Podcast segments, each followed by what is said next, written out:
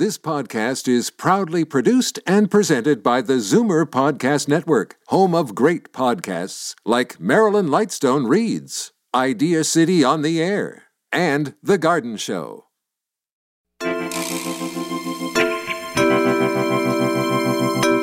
I look at instincts as a pathway.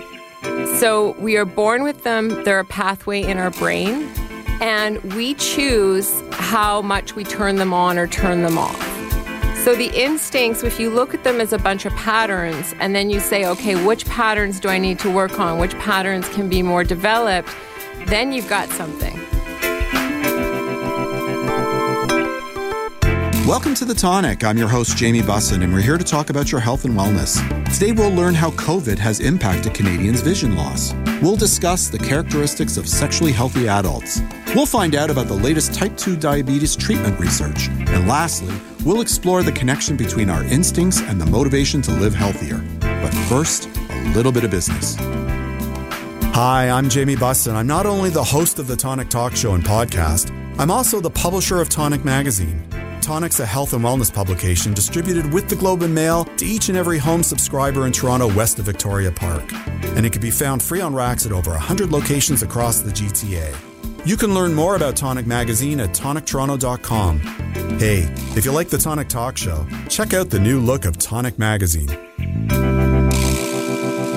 In 2011, Laura Feltz was diagnosed with glaucoma, and in 2015, she became legally blind with partial sight. She was working a demanding corporate job, logging over 60 hours a week, and she was in an executive team meeting when she realized she could no longer see the faces of the people who were more than a foot away from her. She mistook two executives with similar hairstyles for each other, and it was an embarrassing mistake for her. She's now an advocate and an ambassador for Fighting Blindness Canada, known as FBC. My other guest, Doug Earle, is president and CEO of Fighting Blindness Canada. With more than 30 years of professional fundraising experience, Doug has worked with some of Canada's leading health charities, including Diabetes Canada, the Canadian Hemophilia Society, the Canadian Cancer Society, and the Arthritis Society. He has helped raise $1.2 billion for social, educational, and health causes around the world. Welcome to the Tonic, Laura and Doug.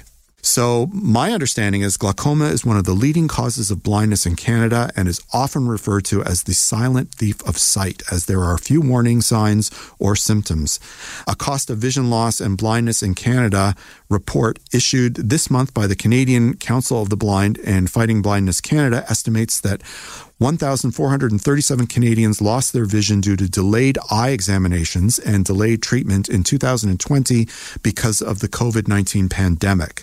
The report further estimates that it will take two years to clear the additional backlog of cataract surgeries caused by the pandemic which is scary. And in fact, my mother happens to be one of those people that has to have cataract surgery in the coming weeks. So this is this is personal to me. Laura, how does it make you feel when you hear these numbers that COVID is impacting eye care in Canada? Yeah, so for me, when I hear those numbers, A, they're startling. And I also look at it and think of myself when I was going through my initial glaucoma journey because glaucoma is a very silent disease. It's you there are no symptoms per se. So I've had a detached retina many years ago, over 2 decades ago and I had light flashes and had di- difficulty driving at night. With glaucoma, there wasn't any of that. So you may not even realize that you have an eye disease unless you go and see your eye care professional. I, because it's incremental, right? Like you don't, it happens at a pace that you don't even recognize what's going on, I, I gather. Exactly. And even going into the treatment, so my glaucoma was stable for a couple of years. And then all of a sudden, it seemed like my peripheral vision had shrank. And I was getting regular, uh, they call it a vision field scan. So it's a test to see your peripheral vision and where it's at. And I remember driving on the 401 to go and visit my family. And I remember turning my head to see my side view mirror because I couldn't just casually glance at it from my peripheral vision. And I knew that my life would forever be changed going forward because I would not be able to drive. So, for those who don't know, what is glaucoma? Yeah, glaucoma is uh, an eye disease where you get pressure on the optic nerve. And if you think of your retina like the um, light that reflects the picture, but the optic nerve, if you think of a, about it as the plug that goes into the wall, like your brain, so the pressure on the optic nerve causes the optic nerves to basically disintegrate. So all of a sudden, those plugs to your brain that make the picture are no longer there. So you just lose sight. In retrospect, what were the warning signs, if any, of the symptoms that you experienced? Again, no warning signs for me. I was actually, I had a cornea infection and I was with the specialist when my last visit with him, and he said, Oh, I see glaucoma. I'm referring you to the glaucoma specialist. I went to see him, got on drops right away. But for me, I didn't feel anything. There was no pain, no light flashes. It was just like everything seemed normal, and it wasn't. Hmm. So, if you're comfortable talking about it, how has vision loss impacted your life? Because I, I, know you, you know, in speaking with you before we're, we were on, you were telling me about, you know, your, your professional life in HR. Mm-hmm. Yeah, there's been a big impact. Well, number one, I mentioned about my uh, driving on the 401. I no longer drive, so I chose to stop driving before I needed to start drive stop driving. And having a driver's license since I was 16 years old, and then in my mid to late 40s, not driving. Right. It seemed like there's a loss of independence for sure because I'm relying on others, either my family members or tr- the transit system, to fill that gap in. Also, like I'll even share an example from this morning. I knocked over the jar with my makeup brushes so it's a stainless steel jar, so everything was safe. However, my immediate thought was, oh, how many brushes are in that jar? And I did the mental math in my head and I started like I was on my hands and knees on the floor, feeling for all of the brushes and the concealers to put them back. So it wasn't just a glance down, it was I'm on my hands and knees hmm. searching for them. So it's those small pieces during the day that reminds me, oh, yeah, you have some issues with your sight. So you yeah. need to do things a little bit differently. Sitting around the Thanksgiving dinner table, I'm not able to see the faces of my family. Seeing you, I'm not able to, you know, really look you in the eye. I can look in the direction of your eye. However, your face is like an out of focus picture. No, don't worry, you're not missing anything. so it's really a case of I miss that connection with people. And I do notice that I make it up in really tuning into my auditory skills and becoming more aware of what's happening with the energy around people as well. So, you know, when I'm working with my clients, I can tell when they they're not breathing and it's not something that I can see them doing. I can feel and hear what they're they are not doing. Yeah, that makes sense. So, you know, we all think about, you know, what would we do if we could go back and speak to our younger selves? Mm-hmm. You know, mm-hmm. I, I, might have purchased some some shares in public companies, but I, my guess is my guess is that you have some advice for a younger self. Like, what would you have told your younger self re- regarding your your journey with glaucoma and, and, and blindness? Oh, definitely take care of myself better.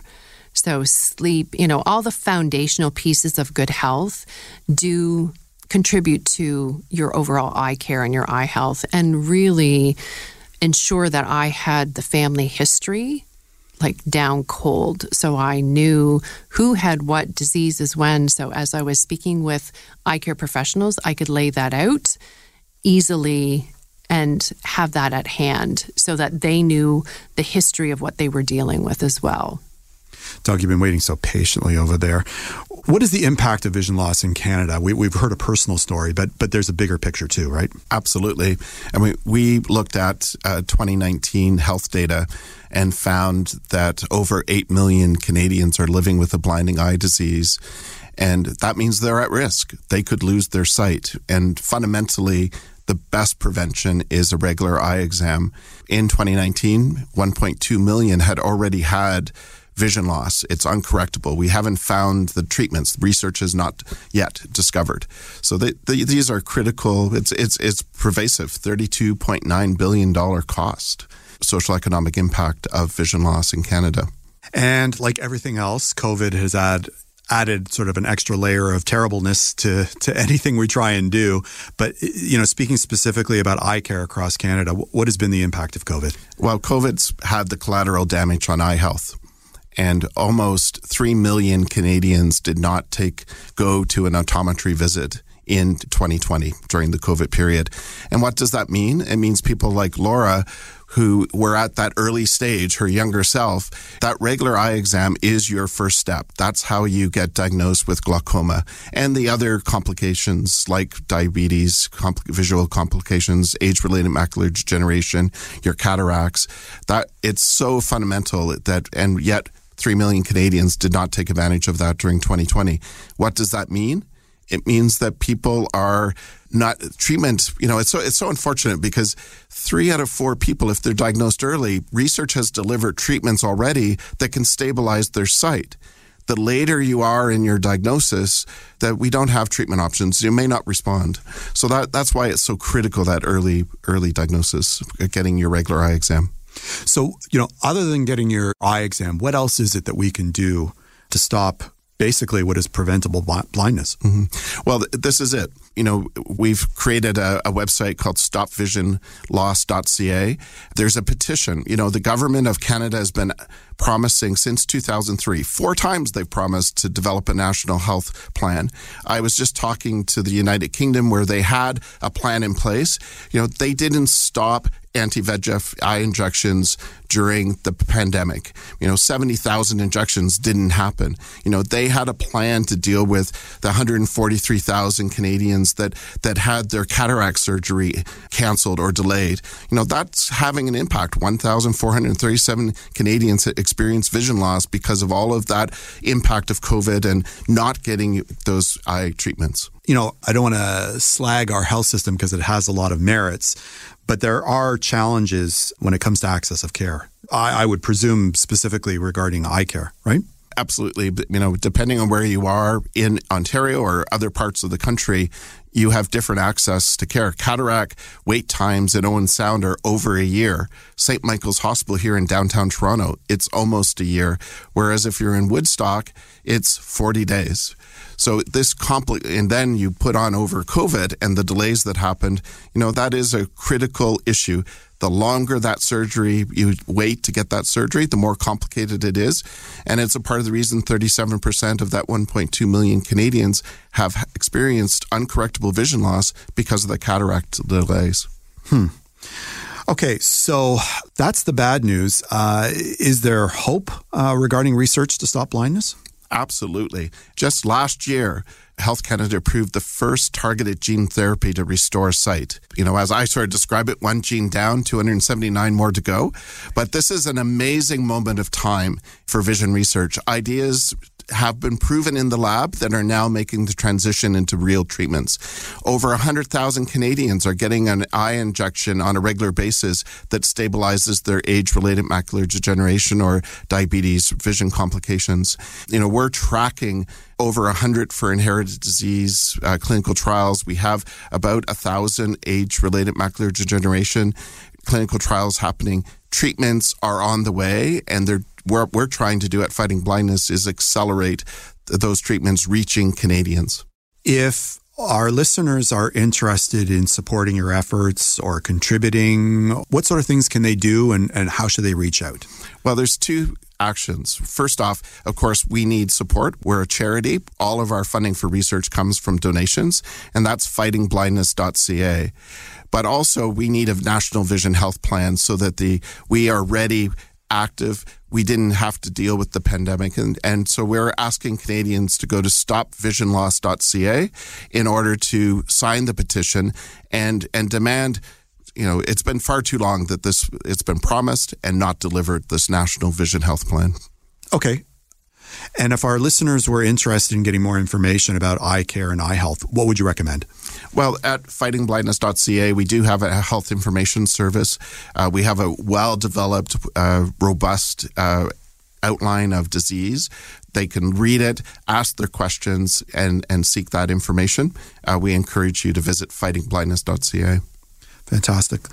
And for me, in this era of back to back Zoom meetings that people are experiencing, there is something so easy that people can do that their eyes will thank them for is every 20 minutes, look away from your screen 20 feet out the window for 20 seconds. It is super simple to do and it will just help your eyes and the strain that they are feeling because of those Zoom meetings. So at the same time you're getting up from your chair to maybe, you know, stretch your legs, it's an opportunity to, to relax your eyes. Exactly. Well, that's fantastic advice. Thank you both uh, so much for coming on the show today. Thank you. Thank you. That was Laura Feltz and Doug Earle. We have to take a short break, but when we return, we'll discuss the characteristics of sexually healthy people on the tonic.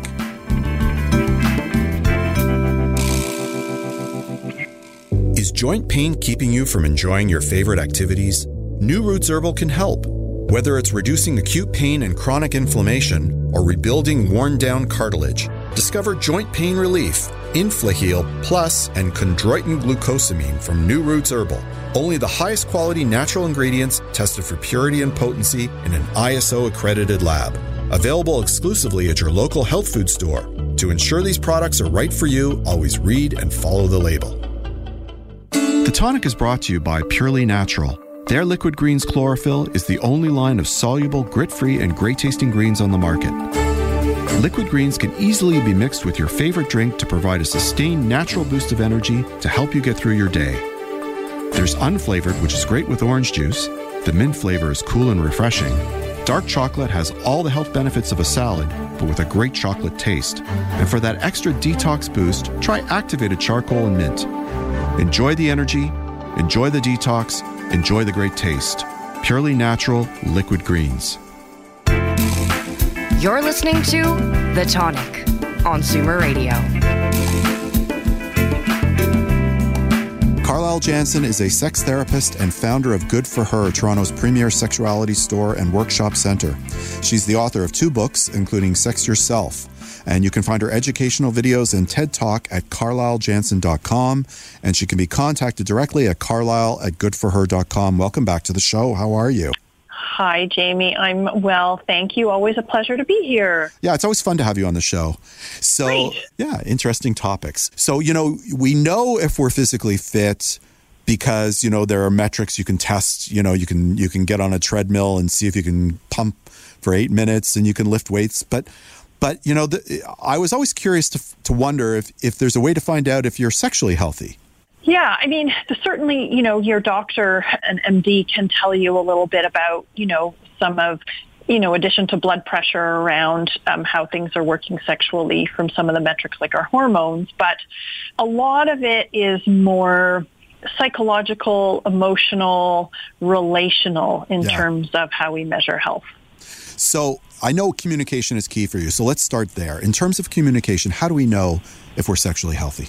Yeah, so people who are sexually healthy are people who can interact, communicate with people of all genders in appropriate and respectful ways. So it doesn't necessarily have a sexual undertone, but we can also be appropriate if we're interested or if we're in a relationship.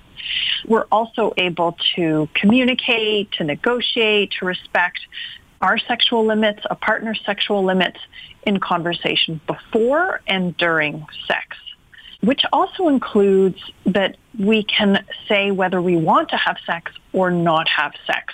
And we can decline and we can also accept somebody else's refusal or not non-interest in sex without getting hostile, without feeling insulted or taking it personally necessarily. Mm-hmm. Other things are things like we can express our feelings of attraction and desire in ways that aren't just about the genitals. So we can engage in kissing, we can engage in different kinds of touching and not necessarily that leads in sex to sex or focused on the genitals. And the other piece is kind of a big picture. We can clearly state what our intention is for the relationship. Do we just want to date? Do we want it casual? Are we looking for marriage? Do we want kids? Right? We're able to really be clear about that, even though those things can sometimes change over Yeah. time, but we know what it is for us for now. And the other piece is that we were sort of paying attention to nonverbal cues for other people having boundaries or limits so that if somebody, you know, if you initiate sex or they say, yeah, yeah, it's fine, you know, or they always always a ringing endorsement. Yeah, uh-huh. good. yeah, right? Yeah. Or if they're tensing up, they're Yeah. not reciprocating, we can kind of check in and be like, is this really okay for you? What's going on? Did I go too far? So we can read those cues rather than feeling like, oh, well, they said it's okay, so it must be fine. Yeah, that makes a lot of sense. That's sort of like baseline communication. But let's let's move forward to relationships and and and what that looks like. Mm-hmm. So people who are sexually healthy can have lots of different kind of relationships and we can have friendships where, you know, even if there's an attraction, we don't necessarily have a sexual agenda. We can respect um, relationships we're in or the other person's in or that we've decided, you know, this isn't where we want to go. So we can, we can still maintain a friendship within that if, if we want to. Some people can't and that's okay too to know what your limits are we're able to recognize when we're in a relationship that's negative or exploitative and able to pull ourselves out of that. And for some, this is easier than for others, right? If, Yeah. if we grew up in, in, in homes where there was trauma and there was exploitation, we don't have good role models. And so that means also then that we can choose partners who are responsible, who are trustworthy, who are safe, who are giving, rather than people who take advantage of us, who don't reciprocate pleasure or doing things for us, that we choose partners who are healthy for us. That makes sense. I guess that kind of starts with comfort with yourself, self esteem, and self worth. For sure. Um, if we don't have self-esteem, if we don't feel entitled to our feelings, entitled to our boundaries, that we're worth it, that then sometimes we make poor choices. Yep. So people who um, are sexually healthy will uh, be uh, sort of aware of their bodies. They can stay conscious and present in their bodies. They know what they like. They um, are able to express that. They know what they don't like or what, what they're not willing to do. They can also like touch their own bodies for self-pleasure or during partner sex without shame or disgust. Now, these are complex emotions that in a world full of shame around sex are going to come up. so it's not that they don't arise, but we can talk about that if it arises. We can work through that. And we'll take steps to address issues that arise in a current relationship if we realize maybe we did something we didn't want to do or we felt pressured or if we have things that came up in our past, we're working through those so that they don't impact our present relationships. Mm-hmm.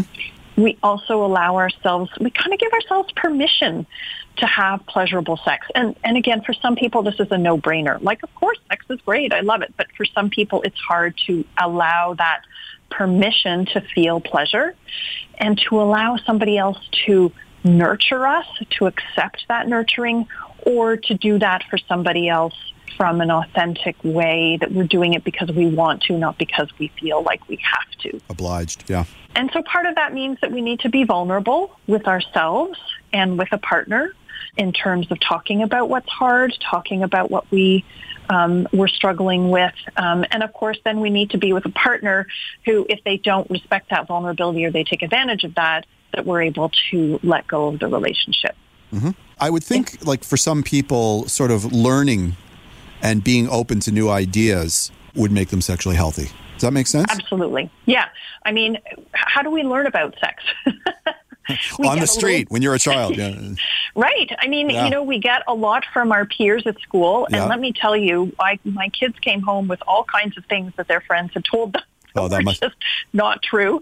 So we we can wade through what we're learning from school, what we're learning from the media, from social media, from movies, from our parents, and we can also sort of siphon through that and figure out what our own thoughts and feelings and values are related to sex. Um, and we're open to new ideas and ways of looking at things for sure. Okay. And then we can also understand that, you know, sex drive is healthy. It can be powerful, but it can be very healthy. And that everybody has the right to enjoy consensual, respectful, non-exploitative sexual behaviors with themselves and with other people with consent. What about sort of how we perceive sex within our mores and values? Is there a context for that? So as we grow, we figure out what our own values around sex. What's right for me? And part of this is trial and error. yeah. You know, we're going to have to figure it out as we go along. We learn from talking to our friends. We, we try things. And we're accepting and respectful of people who have different values, different maybe cultural practices, different ages, different things that impact their values so that we can be clear about our own and but we can accept um, and respect others. And we're also not threatened by others who might have different sexual orientations, different experiences. We can be okay with that.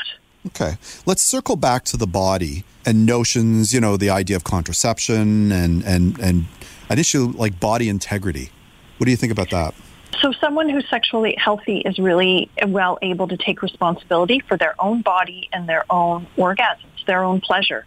It's not only up to their partner to figure out what they like. They need to be an active participant and talk about what they like, bring in toys, you know, use their own hands if they need to. They take responsibility for their body. Of course, uh, if there's someone who can get pregnant um, or with a partner who can, they use contraception in a way that suits their values and, and their bodies. Um, they practice safer sex in order to avoid sexually transmitted infections.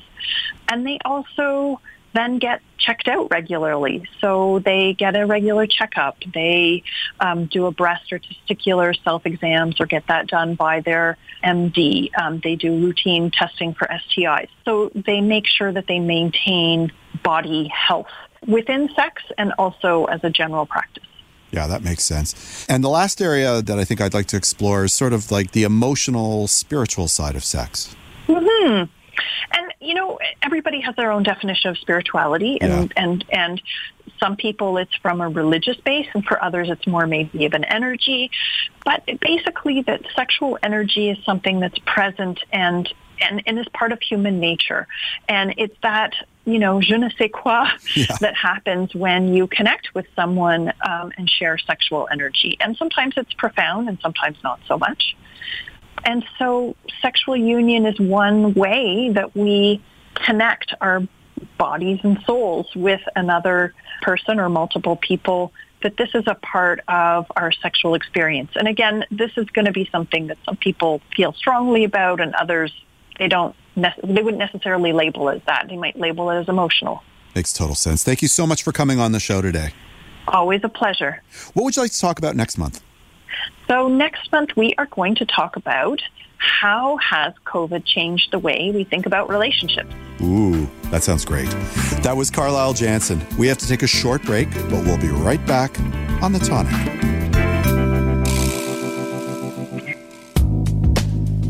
I'd like to give a shout out to our new sponsor, Omega Alpha. This company is 100% Canadian owned. Their team consists of allopathic and naturopathic doctors, nutritionists, researchers, and other scientific professionals, all led by their CEO, Dr. Gordon Chang. Formulations are created on their 40,000 square foot facility located in Toronto. Omega Alpha uses only the highest quality ingredients to manufacture the most efficacious yet price friendly nutraceuticals. For more information about Omega Alpha, visit OmegaAlphaInc.com. Hi, I'm Jamie Bussin. I'm not only the host of the Tonic Talk Show and podcast, I'm also the publisher of Tonic Magazine. Tonic's a health and wellness publication distributed with the Globe and Mail to each and every home subscriber in Toronto west of Victoria Park. And it can be found free on racks at over 100 locations across the GTA. You can learn more about Tonic Magazine at tonictoronto.com. Hey, if you like the Tonic Talk Show, check out the new look of Tonic Magazine. Did you know that if you walk or run and are out of alignment, you increase your chances of seriously injuring yourself? We're all athletes. Healthy, injured, pro, amateur, veteran, novice. Plantiga empowers you to perform better, recover faster, and build resilience through deeper understanding of how you move. Utilizing their sensor insoles, they measure your movement in detail speed, gait, asymmetries, and so much more. Then you work one on one with a dedicated movement coach that gives you personalized insights and programming to help you achieve your goals, whether that's running a race or fending off that looming injury. To reach your potential and keep you in the game for as long as possible, register for the Plantiga Movement Health Program at plantiga.com slash beta. This is The Tonic on Zoomer Radio.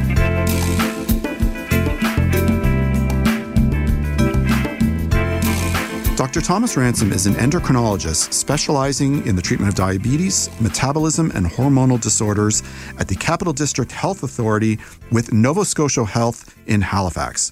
Dr. Ransom is also a clinical investigator who supported the SURE study, a multi center investigational analysis of real world evidence in adults living with type 2 diabetes, which was presented late last month at the European Association for the Study of Diabetes. This research was supported by patients across Canada, Denmark, India, and the UK and provides real world insight into type 2 diabetes treatment results. Welcome to the show, Doctor. How are you? Oh, I'm, I'm doing well, thanks. Let's start with that SURE study. What is it? So, well, the SURE study is what we call a real world study where we looked at a, the medication called semaglutide. Every medication has two names just to confuse people. Right. There's a street name and a real name, right? Yes, you got it. Semaglutide also goes by the name of Ozempic. And it's a medication that people take who have type 2 diabetes. It's an injection they take uh, once a week to help control their sugars. And when a drug comes to market, first it starts off in a you know in a petri dish, and then they test it in rats, and then they do safety studies in humans, and and see how it works, and and produce their their data. But then ultimately the drug is out on the market, and you want to see how it really performs outside of the controlled environment. And so what we have is pooled data from over 1,200 patients from around the world, different groups, who are taking the medication as prescribed by their doctor and just following them to see how it affects their sugar control, their weight, and their diabetes in general. Interesting. So, can you sort of give us uh, like top line summary of what, what the study showed? Okay. Well, common people of diabetes are aware of a, a marker in their blood called the A1C. It sort of gives us an idea of their control. And we like to get that under 7%. And what we what was shown that is people taking this this medication, over 50% of the of the study participants were able to get their A1C under 7%. But also at the same time, just over uh, almost 44% were able to lose uh, approximately 5% of their weight or more. Hmm. So, how is it that, that a drug that uh, is really prescribed for diabetes is helping people lose weight? Like, how's that happening? Do we know? Well, we do. The medication, semaglutide or Ozempic, is actually a modified hormone that the, the body makes anyway. We, we call it the after eating hormone. When you eat a meal, as you absorb the nutrients through the lining of your gut, your gut releases a hormone called glucagon-like peptide 1. We say GLP-1 for short. It does a number of things. Um, it helps manage your sugar after you eat. It, tells the pancreas how helps it release insulin. Uh, it tells your liver to stop putting sugar out. Your liver is a big sugar making machine. But it also tells the brain two things. One, you're not hungry. Two, you're full. Uh, hunger and satiety are slightly different things. And this is, it's the hormone that puts on the brakes when we eat and helps manage the sugar. It contributes that way as well. But when the body releases it, it only lasts for a couple of minutes and it's broken down.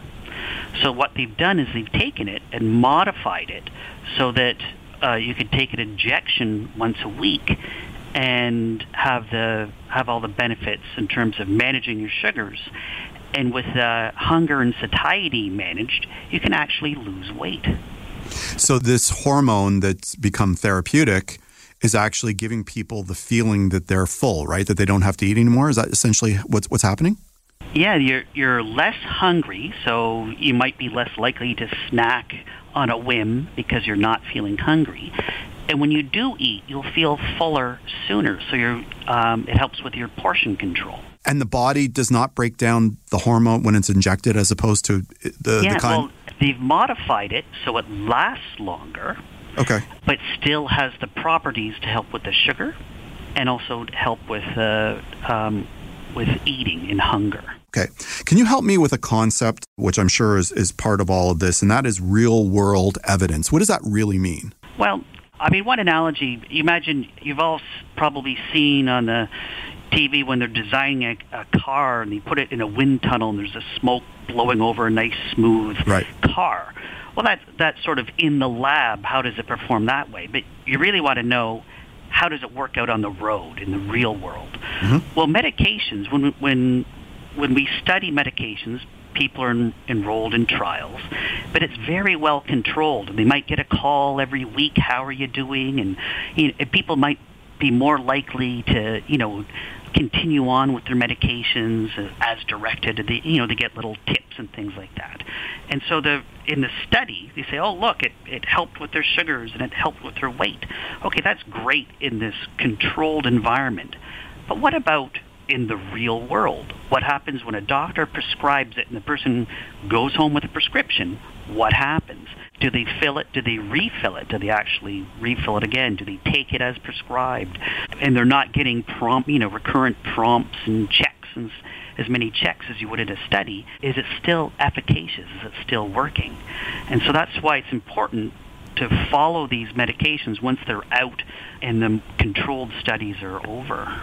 So I, I guess there's a presumption or assumption that when people are just taking drugs prescribed uh, or medications prescribed by doctors, there's what? There's a certain amount of uh, recidivism, or, or or that people don't follow instructions. Is that it? Is there sort of like a standard benchmark that people Well, assume that, like is not going to be followed, or Well, th- there's a certain percentage of people, or for instance, the side effect of this medication, when you start it, you might feel nauseous. That's not why people lose weight. If you tough it out, it goes away. right?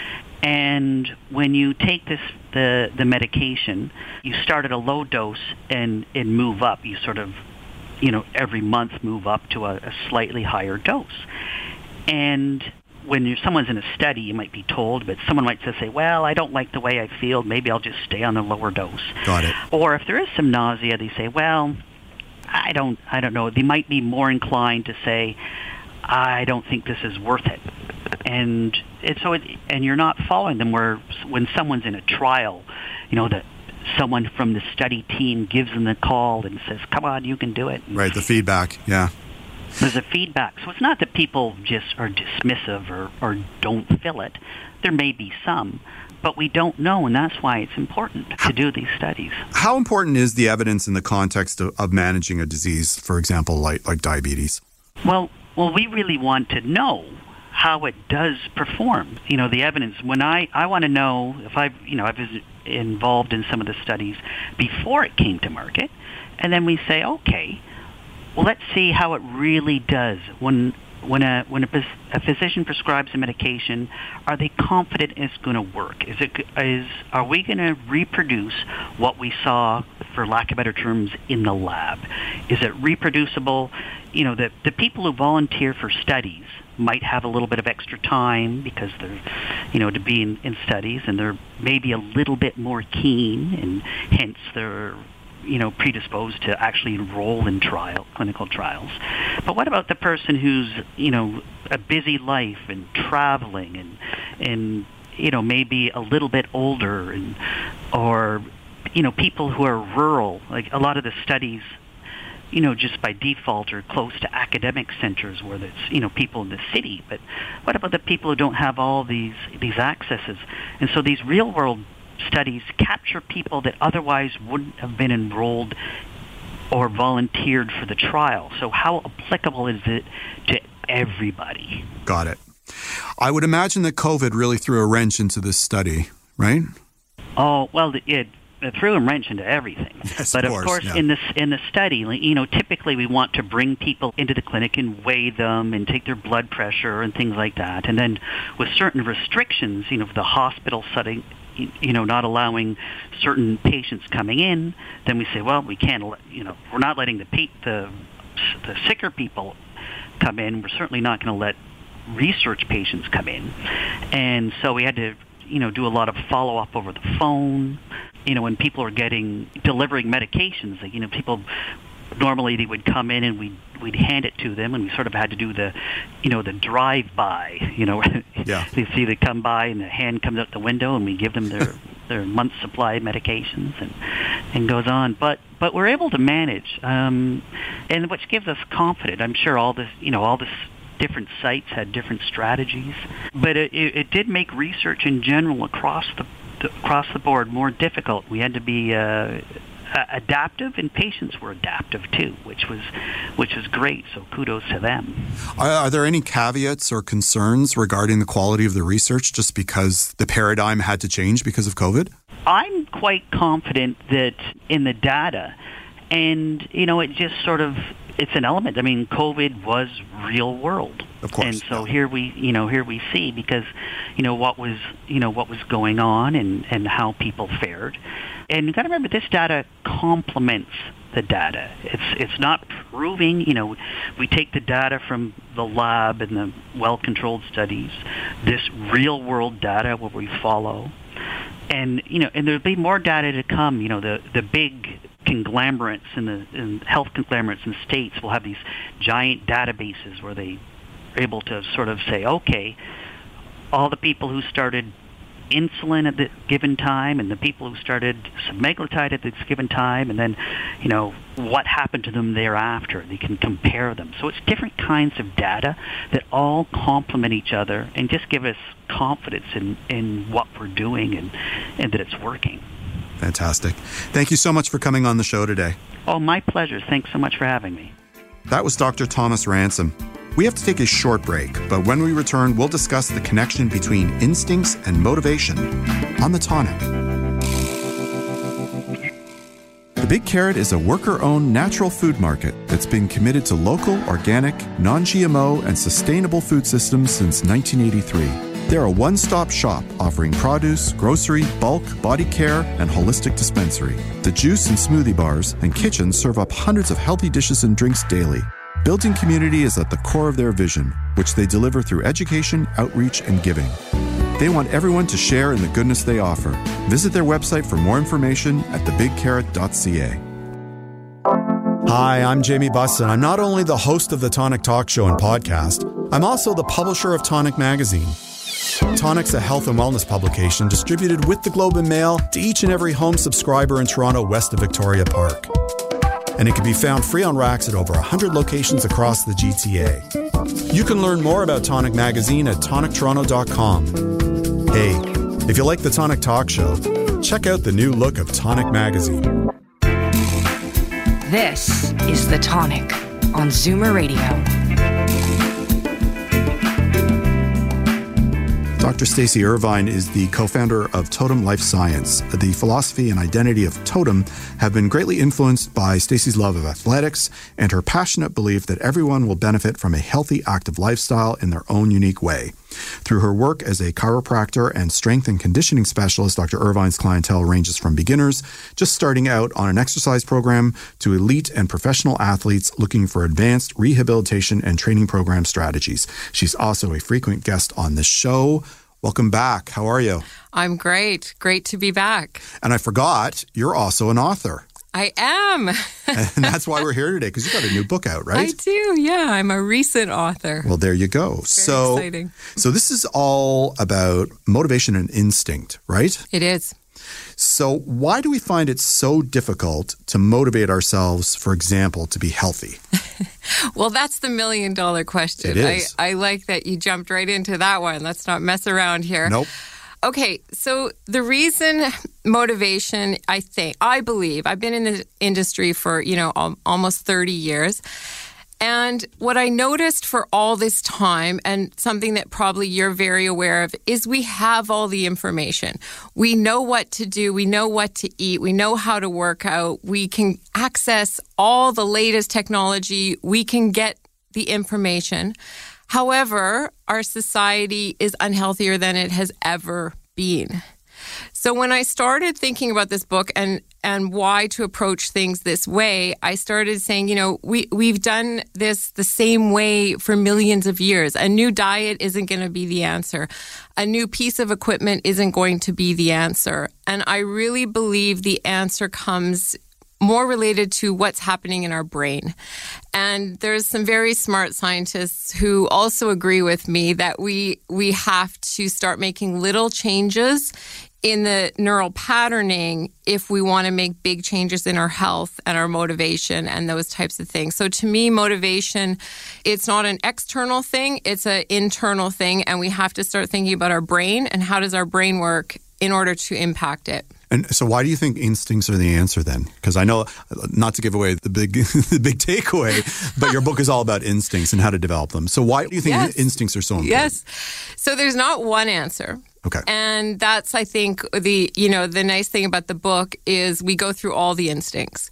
And everybody is going to find different things to unlock their potential. An instinct that influences me a lot is going to be different from an instinct that influences you a lot.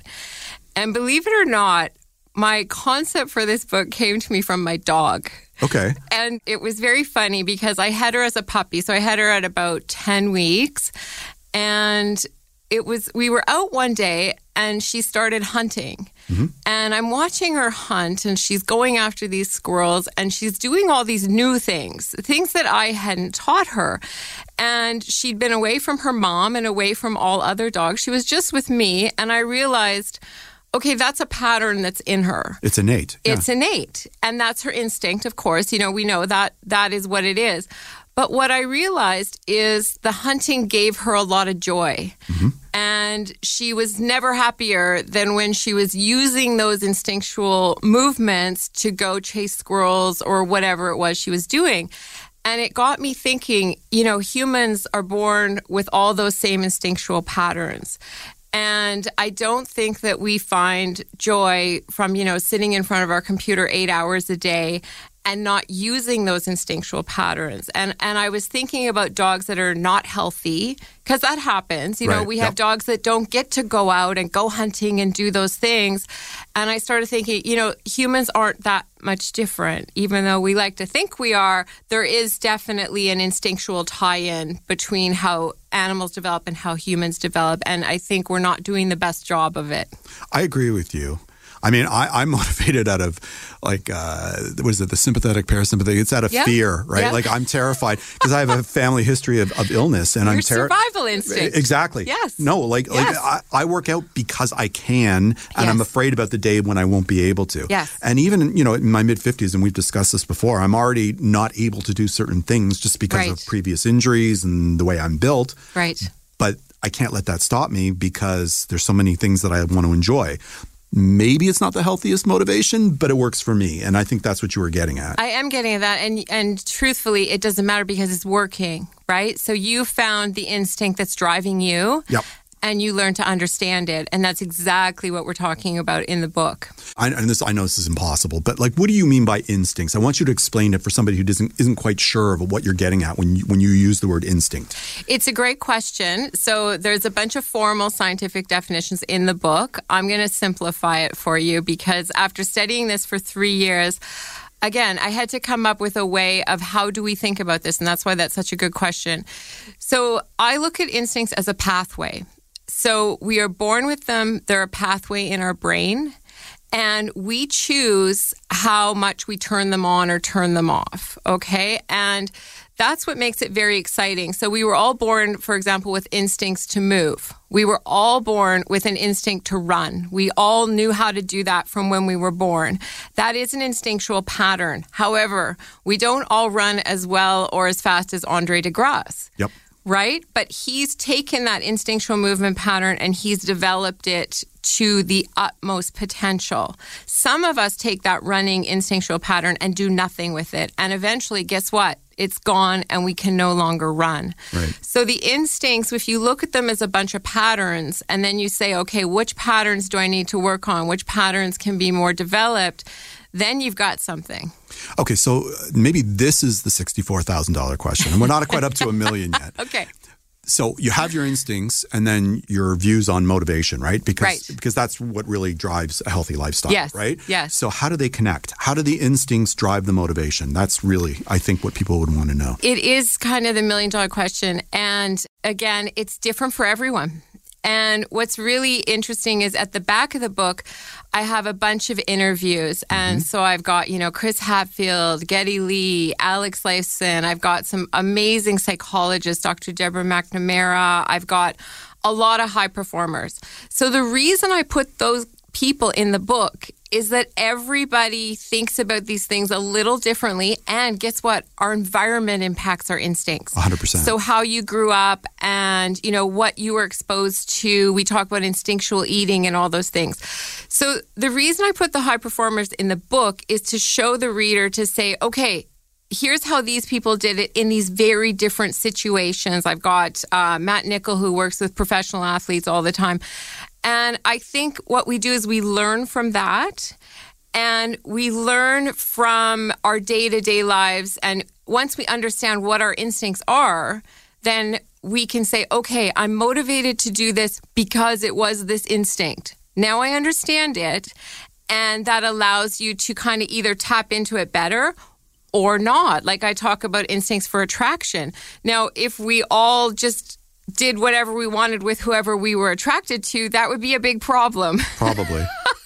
I think, have- I think our spouses would agree on right? that. yeah. And we have many scandals that Yeah. explain that there's people out there that don't understand that instinct well enough that they did act on it and, you know, and got themselves into trouble. Yeah. And so so that's why understanding, okay, that's just an instinct. I don't have to go do it, right? I can think my way through it or Look, this instinct is very good for me. It promotes my health. It tells me to get up from my chair and go move and get some blood flowing. Yes, I tune into that one. So that's how they motivate us. Yeah, and I I think the real problem with our modern life is the modernity is what's working against our instincts, right? Like like I don't believe we were made to be sitting in chairs or even doing interviews in front of radios. We were made to go out and do stuff and hunt and gather and and survive. And I think most of our lives are taken up with very unnatural uses of our time. Would you agree with that?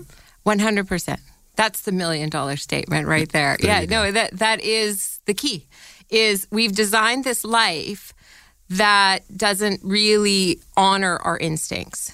And so now we have to take what we've got and figure out how do we get back to a healthier more performance driven and then ultimately happier way of living but we cannot do it without understanding our instincts and our instinctual drives I agree with you, but like you know, it's a tall order, right? I It mean. You, you know, most people have to spend so much of their waking lives working, right? Yes. Like it doesn't, unless the job you're doing lends itself to that sort of movement, like you're outside, maybe, Yep. maybe farming or you Yes. know, doing stuff like Yes. that.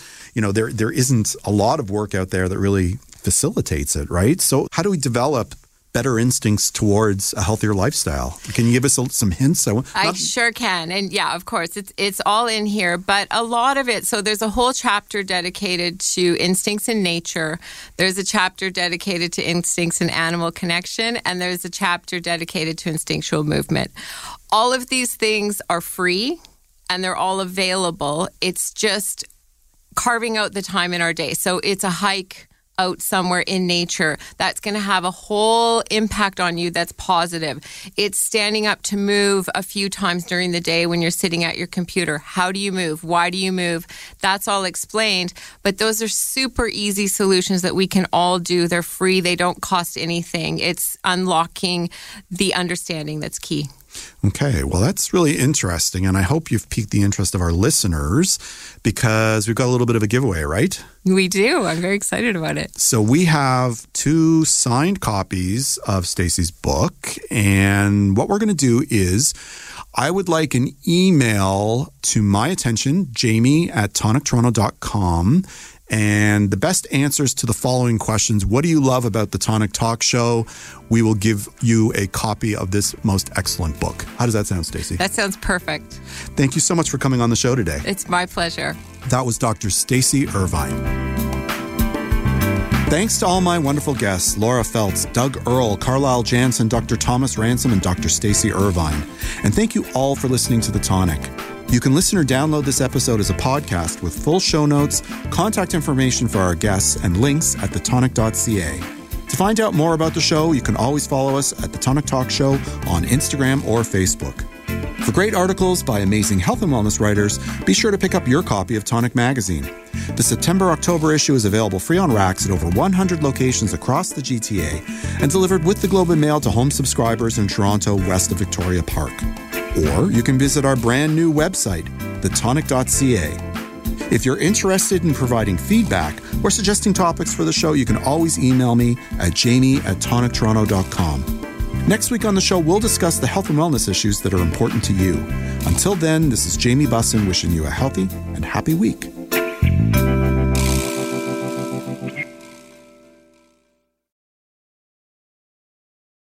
This podcast is proudly produced and presented by the Zoomer Podcast Network, home of great podcasts like Marilyn Lightstone Reads, Idea City on the Air, and The Garden Show.